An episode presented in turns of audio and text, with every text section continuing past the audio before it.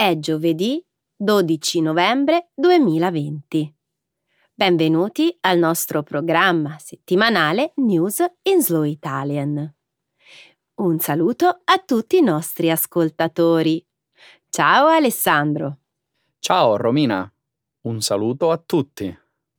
Inizieremo la prima parte del nostro programma con la notizia delle reazioni dell'Europa alle elezioni presidenziali statunitensi 2020. Subito dopo parleremo di un rapporto pubblicato dal British Office for Standards in Education in cui si sostiene che la pandemia di coronavirus e le relative restrizioni potrebbero compromettere l'apprendimento e il mantenimento delle competenze di base dei bambini più piccoli. Poi discuteremo del futuro delle votazioni online.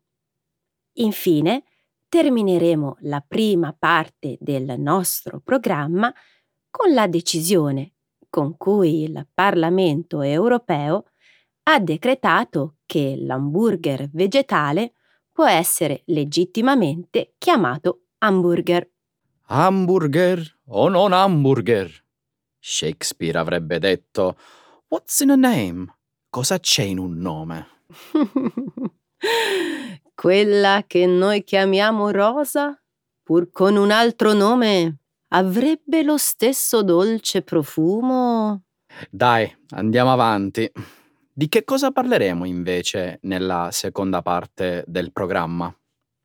Nel segmento Trending in Italy parleremo della polemica che ha investito il governatore della Liguria Giovanni Toti per aver pubblicato un tweet in cui definisce gli anziani persone non indispensabili allo sforzo produttivo del paese. Poi discuteremo della diatriba, finora mai risolta, sui confini tra Francia e Italia in merito alla paternità del Monte Bianco. Eccellente, Romina. Grazie, Alessandro. Su il sipario. L'Europa reagisce alle elezioni presidenziali statunitensi 2020. In tutto il mondo si sono susseguite le reazioni internazionali all'annuncio, dato lo scorso 7 novembre, dai principali organi di informazione della vittoria di Joe Biden e Kamala Harris alle elezioni presidenziali americane 2020. Numerosi leader stranieri hanno inviato a Biden e Harris messaggi di congratulazione, pieni di entusiasmo all'idea di lavorare insieme.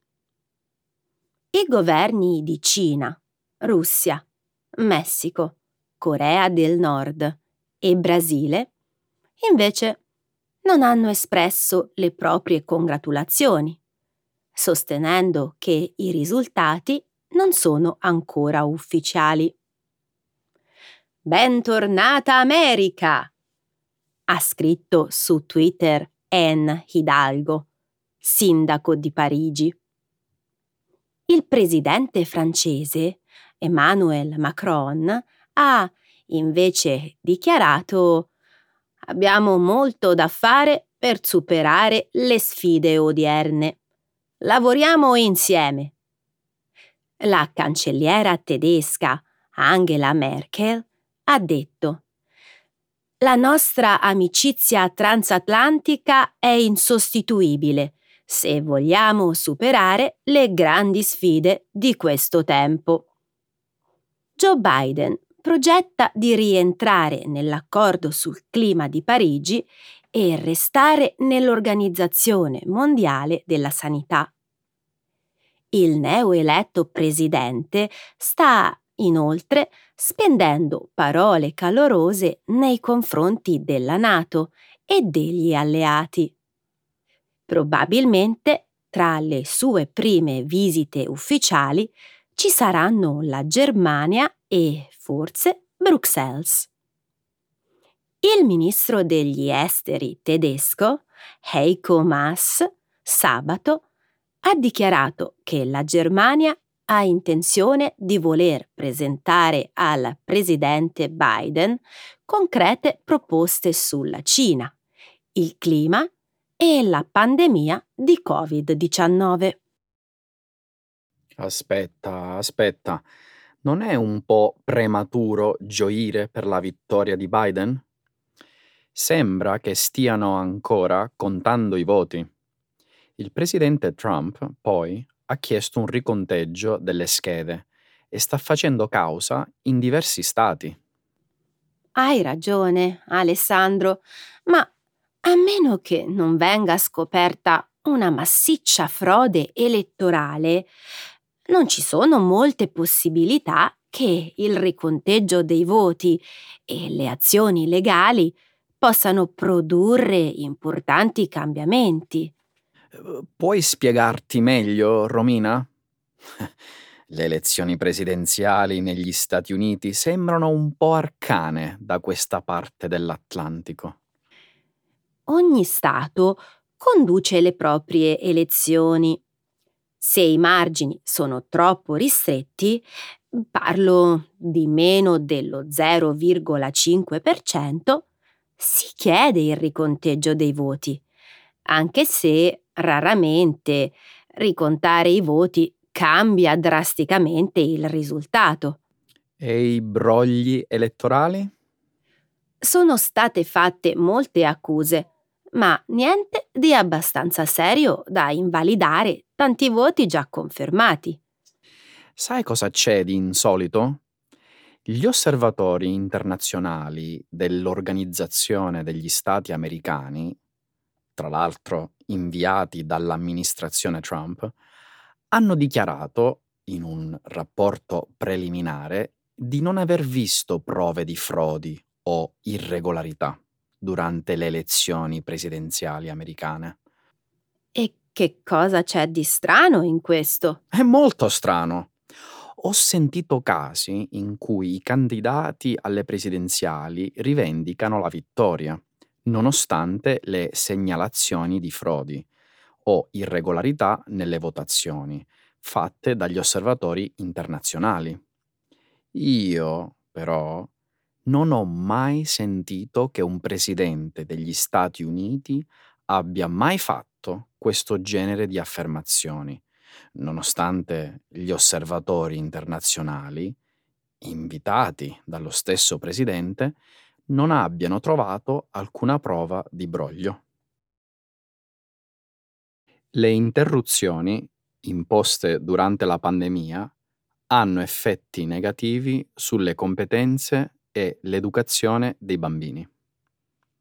Lo scorso 3 novembre il British Office for Standards in Education, Children's Service and Skills, ha pubblicato l'ultima serie di conclusioni ricavate da una serie di visite a oltre 900 fornitori di servizi educativi e sociali in tutto il Regno Unito, compiute a partire da settembre.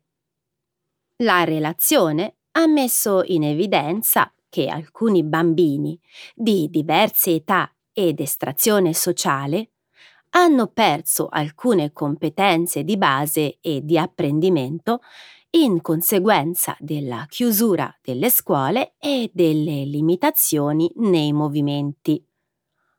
Alcuni dei bambini più colpiti dalle ripercussioni negative della pandemia sono stati quelli nei primi anni di educazione con genitori che lavorano. I bambini molto piccoli, che in precedenza erano stati abituati a usare il vasino, sono tornati a usare il pannolino. Tra i bambini più grandi, alcuni sono rimasti indietro in matematica, hanno fatto fatica nell'alfabetizzazione e nella concentrazione o hanno perso efficienza fisica. Alcuni bambini hanno dimenticato le competenze di base che avevano imparato precedentemente, come mangiare con il coltello e la forchetta. Altri hanno registrato la perdita dei progressi fatti nelle parole e nei numeri, mentre altri ancora hanno mostrato segni di disturbi alimentari e autolesionismo. La didattica domiciliare, poi, non sempre ha funzionato a dovere, dal momento che alcuni bambini hanno trascorso la maggior parte del lockdown giocando online con i propri amici. Questi dati sono davvero inquietanti. La pandemia di Covid-19 ci attacca da ogni parte e continua a sconvolgere il nostro modo di vivere. È sicuramente sconvolgente, ma non è una situazione inaspettata. Quando i bambini perdono le strutture di supporto di cui hanno bisogno per progredire, eh, regrediscono. Romina, mi sembri un po' indifferente rispetto a questo argomento. Questi dati non ti turbano? Certo che mi turbano, Alessandro. Ogni regressione è deprecabile. I bambini, però, hanno incredibili capacità di recupero. Studi come questo ci aiuteranno a trovare soluzioni per attenuare gli effetti negativi della pandemia. Del resto non possiamo aspettarci che questa pandemia globale non causi tantissimi problemi alle nostre società. Dobbiamo solo essere realistici e cercare di trovare soluzioni invece di ragioni per essere depressi. Mm, non sono così sicuro che i bambini siano in grado di recuperare tanto velocemente. Tu però sei un genitore e forse sai meglio di me come vanno queste cose. Spero davvero che tu abbia ragione. Lo spero anch'io. Qual è il futuro del voto online? La pandemia di coronavirus ha messo a nudo molte criticità nei nostri sistemi sanitari, nelle economie e anche nel modo in cui si tengono le elezioni. Nel corso del 2020 decine di elezioni sono state sconvolte in tutto il mondo, mentre i vari governi cercavano di trovare il modo migliore per proteggere gli elettori dal virus. Il voto elettronico avrebbe potuto garantire elezioni al sicuro dal Covid e nei tempi previsti. Solamente l'Estonia, in realtà, ha messo a punto un sistema di votazione online per tutti gli aventi diritto. Alcune amministrazioni locali negli Stati Uniti e l'Australia hanno permesso il voto online, ma solo a specifici gruppi di elettori, come i disabili e i militari. La Svizzera, la Germania e la Norvegia hanno continuato a sperimentare il voto online, ma sono ancora lontane dal renderlo operativo. Il direttore e capo della ricerca del Centro per la sicurezza informatica e la privacy dell'Università di Birmingham, Mark D. Ryan, ha dichiarato a Euronews. La ragione è che è difficilissimo convincere la gente che è un metodo sicuro, specialmente coloro che sono convinti che potenzialmente non lo sia. Abbiamo visto cosa è successo durante le elezioni negli Stati Uniti. Il presidente Trump ha fatto di tutto per diminuire la fiducia della gente nel voto per posta. Il voto elettronico sarebbe stato peggio. Dici che gli studiosi di Birmingham hanno ragione, Romina? Anche il voto tradizionale non è esente da problemi. Le manomissioni possono accadere. Di solito, però, è un fenomeno abbastanza limitato. Mentre tutti sanno che con il computer le frodi possono essere su larga scala e di difficile individuazione. Beh, se può farlo l'Estonia, perché non possono farlo gli altri? L'Estonia ha acquisito l'indipendenza dall'Unione Sovietica nel 1991. È un paese molto giovane. Da circa 25 anni stanno lavorando alla digitalizzazione della società civile e alla creazione di una cultura e una mentalità adatte a questo tipo di soluzione digitale. Quindi è molto di più dell'uso della sola tecnologia. Non fraintendermi, Romina. La tecnologia è importante. Per entrare in possesso dei dati personali in Estonia, un hacker deve riuscire a entrare in 150 server diversi. Secondo Martin Kaivatz, un consulente strategico per la digitalizzazione del governo estone, il sistema deve basarsi sulla fiducia e un sistema di forte identità. Eccoci di nuovo al problema della fiducia. Ci vorrà un po' di tempo per costruirla. Cosa si può fare invece con quei paesi che non hanno nemmeno una carta d'identità nazionale, come gli Stati Uniti o il Regno Unito? Questa è davvero un'ottima domanda, Romina. Purtroppo non so risponderti. E come sempre accade, con complessi sistemi preesistenti, ogni paese dovrà capirlo da solo, Alessandro. L'Estonia, però, ha solo un milione e mezzo di abitanti e ha appena iniziato il suo cammino. Che cosa c'è in un nome? Un hamburger vegetale è un hamburger? Il 23 ottobre il Parlamento europeo si è riunito per votare su una serie di questioni, inclusa quella relativa alla denominazione dell'hamburger vegetale.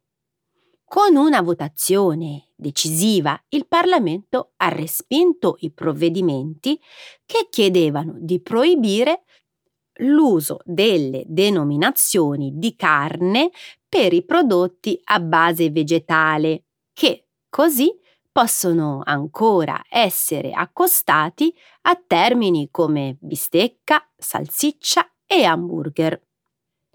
Per Camille Perrin, Senior Food Policy Officer dell'Associazione dei consumatori europei, si tratta di buon senso. Termini come hamburger e bistecca, infatti, riferiti a prodotti a base vegetale, aiutano i consumatori a comprendere meglio come integrare questi cibi nella loro dieta, ha dichiarato Perrin. Se però i prodotti alternativi alla carne sono sicuri, le alternative casearie vegane, come il latte di mandorla o il tofu, invece non lo sono. La questione, tuttavia, non è limitata all'Unione Europea. Nel 2018, infatti, la Francia ha proibito l'uso di diciture che rimandano alla carne per descrivere i prodotti vegetariani. Prima della votazione, la Copa Cogeca, l'Unione delle Associazioni Europee degli Agricoltori, ha dichiarato che questo tipo di denominazioni danneggiano gli agricoltori e favoriscono un commercio ingannevole e sleale. Romina, confesso che inizialmente pensavo fosse una vicenda divertente, ma dopo averci pensato su, mi sono accorto che non lo è per nulla. Anzi, è una questione piuttosto seria. Sono lieta che tu abbia riconsiderato la questione, Alessandro. Che cosa ti ha fatto cambiare idea? Beh, l'essere così interessato alle lingue, alle parole e al loro significato, ovviamente. Credo che entrambe le parti abbiano valide argomentazioni. Certo, Alessandro. Il punto di questa particolare votazione, però, è un altro. Una parte voleva che l'uso dei termini fosse regolamentato e che fosse proibito usare certi termini per alludere ad altro. La carne è carne, Romina. Se parli di carne, sono d'accordo. Ma quando si parla di hamburger è differente. Non deve essere fatto necessariamente di carne. Se si possono usare termini come hamburger o bistecca di salmone, perché non si possono utilizzare espressioni come hamburger vegetale o bistecca vegetariana? Capisco quello che intendi. Uno è un prodotto, mentre l'altro è la materia che costituisce il prodotto. Ha senso. La stessa logica si applica anche ad altre parti della discussione. Il latte, per esempio, è una materia.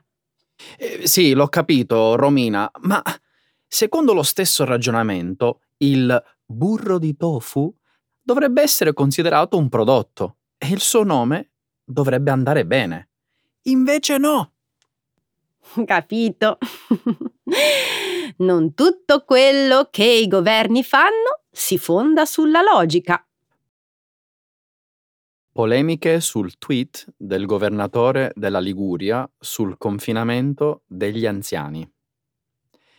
Domenica 1 novembre i rappresentanti del governo e i presidenti delle regioni si sono incontrati per discutere le nuove misure atte a contenere la seconda ondata di coronavirus che si è abbattuta sul nostro paese. Nel corso della riunione, il governatore della regione Liguria, Giovanni Toti, insieme ai governatori di Piemonte e Lombardia, ha avanzato la proposta di limitare gli spostamenti delle persone sopra i 70 anni per evitare un secondo lockdown generalizzato. Sul suo profilo Twitter ha poi scritto Per quanto ci addolori ogni singola vittima del Covid-19, dobbiamo tenere conto di questo dato. Solo ieri, tra i 25 decessi della Liguria, 22 erano pazienti molto anziani. Persone per lo più in pensione, non indispensabili allo sforzo produttivo del paese, che vanno però tutelate. Queste parole hanno immediatamente scatenato un'asprissima polemica sui social, con una valanga di commenti indignati e richieste di dimissioni. Il tweet di Toti ha messo d'accordo, per una volta, tutto il mondo politico. Hai notato? La pioggia di critiche per le affermazioni fatte dal governatore della Liguria è stata unanime. Hai ragione. Pare che l'idea del lockdown solo per le fasce più anziane abbia raccolto consensi molto scarsi. Su un articolo pubblicato dal settimanale Famiglia Cristiana lo scorso primo novembre, la giornalista Anna Chiara Valle ha fatto una riflessione molto interessante. Colpisce quanto stia attecchendo questa cultura dello scarto, ha detto la giornalista. Una cultura per cui le persone fragili, tanto più se in là negli anni, sono considerate un peso, un costo, un freno per chi vuole continuare a correre senza limiti. Concordo con quanto detto dalla giornalista, però bisogna anche dire che Giovanni Toti si è subito scusato per il tweet, spiegando che il messaggio era stato estrapolato malamente da un concetto più ampio e quindi mal interpretato. Mm. Ho letto anch'io la spiegazione di Toti, in cui addossa la responsabilità dell'errore a un suo collaboratore. Tu ci credi? E perché non dovrei? che interesse avrebbe avuto il governatore a sminuire l'importanza degli anziani nella società? La Liguria è la seconda regione italiana con il più alto indice di invecchiamento d'Europa e gli over 65 anni creano un valore economico di oltre 7 miliardi di euro l'anno. Se davvero si è trattato di un errore, allora il governatore Ligure ha fatto la figura del cioccolataio. Su questo hai ragione. L'indice di gradimento di Toti ne ha risentito parecchio. Isolare i soggetti anziani, perché sono tra i soggetti più a rischio, è una scelta eticamente immorale, non credi? Certamente. Oltretutto è un progetto molto difficile da mettere in pratica. Il quotidiano Il Post lo scorso 2 novembre, ha scritto che nel nostro paese quasi una persona su tre ha più di 60 anni.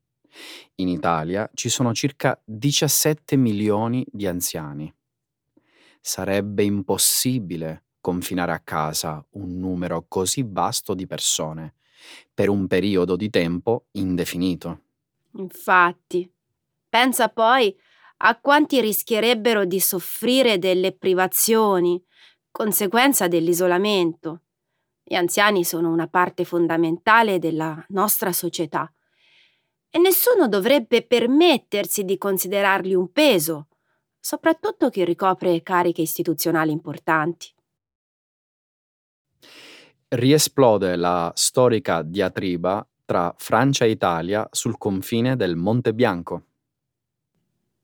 Nelle ultime settimane si è tornato a parlare della questione che riguarda la frontiera italo-francese sul Monte Bianco, un contenzioso diplomatico che va avanti da un paio di secoli e che, ancora oggi, continua a essere oggetto di polemiche e scontri politici. Facciamo un passo indietro il 27 giugno dell'anno scorso, i comuni di Chamonix e Saint-Gervais, il versante francese della montagna, hanno emesso un'ordinanza congiunta per vietare attività di parapendio su una parte di territorio comprendente anche una zona che ricade sotto la sovranità italiana. Un atto unilaterale che aveva subito provocato le proteste da parte italiana. A questo episodio si è aggiunto, due settimane fa, la decisione della prefettura dell'Alta Savoia di introdurre alcune norme a tutela del Monte Bianco, estese ancora una volta al territorio oggetto della contesa. Ovviamente questo ha riacceso l'annosa polemica tra Francia e Italia, inducendo il ministro degli esteri italiano a inviare una nota di protesta ai pari grado francesi riguardo alla questione del confine tra i due stati sul Monte Bianco. Mi domando come sia possibile che al giorno d'oggi ci sia ancora così tanta ambiguità sui confini tra Francia e Italia. Ti dico cosa ho letto sull'articolo pubblicato da Il Post il 26 ottobre. Per sommi capi, la Francia considera i propri confini sul Monte Bianco basandosi sull'armistizio firmato da Napoleone a Cherasco nel 1796. 1796. L'Italia, invece, si basa sulla Convenzione territoriale siglata a Torino nel 1860, che riconosce la cima del Monte Bianco divisa a metà tra i due paesi. Convenzione che, però, è stata ratificata dalle Nazioni Unite dopo la Seconda Guerra Mondiale. La vicenda è lunga e pare anche molto intricata. Credo però che sia venuta l'ora di venirne a capo, soprattutto perché continua a essere fonte di risentimenti e tensioni diplomatiche inutili. Sei d'accordo con me? Certo, anche se ho l'impressione che finora né Roma né Parigi abbiano evitato di confrontarsi seriamente su questo argomento. Forse perché, in fin dei conti, non ne vale la pena. Parliamo di un'area alpina ad altissima quota, quasi sempre innevata e desolata. Eh, il turismo non lo consideri? Il territorio da decenni, sia d'estate che d'inverno, attira moltissimi amanti degli sport alpini. Questo è vero. Qualche giorno fa, Giorgia Meloni, leader del partito nazionalista Fratelli d'Italia, ha detto che lo sconfinamento territoriale della Francia potrebbe causare enormi danni economici per il settore del turismo locale. Strano. Non so a cosa si riferisca Giorgia Meloni, visto che l'ordinanza sul parapendio e le leggi a protezione del sito naturale del Monte Bianco non hanno particolari ripercussioni sull'economia. Vabbè, magari la leader di Fratelli d'Italia ha usato la vicenda solo come un pretesto per aizzare la base del suo partito. Le continue e ripetute pretese territoriali dei comuni francesi, però, non sono una questione da sottovalutare. Se dovessero andare avanti, un giorno potrebbero causare attriti e confusione su molti aspetti. Pensa per esempio alle attribuzioni di responsabilità di soccorso nel caso di alpinisti che si trovano in difficoltà nell'area contesa. Allora Romina, eccoci qua al termine dell'episodio.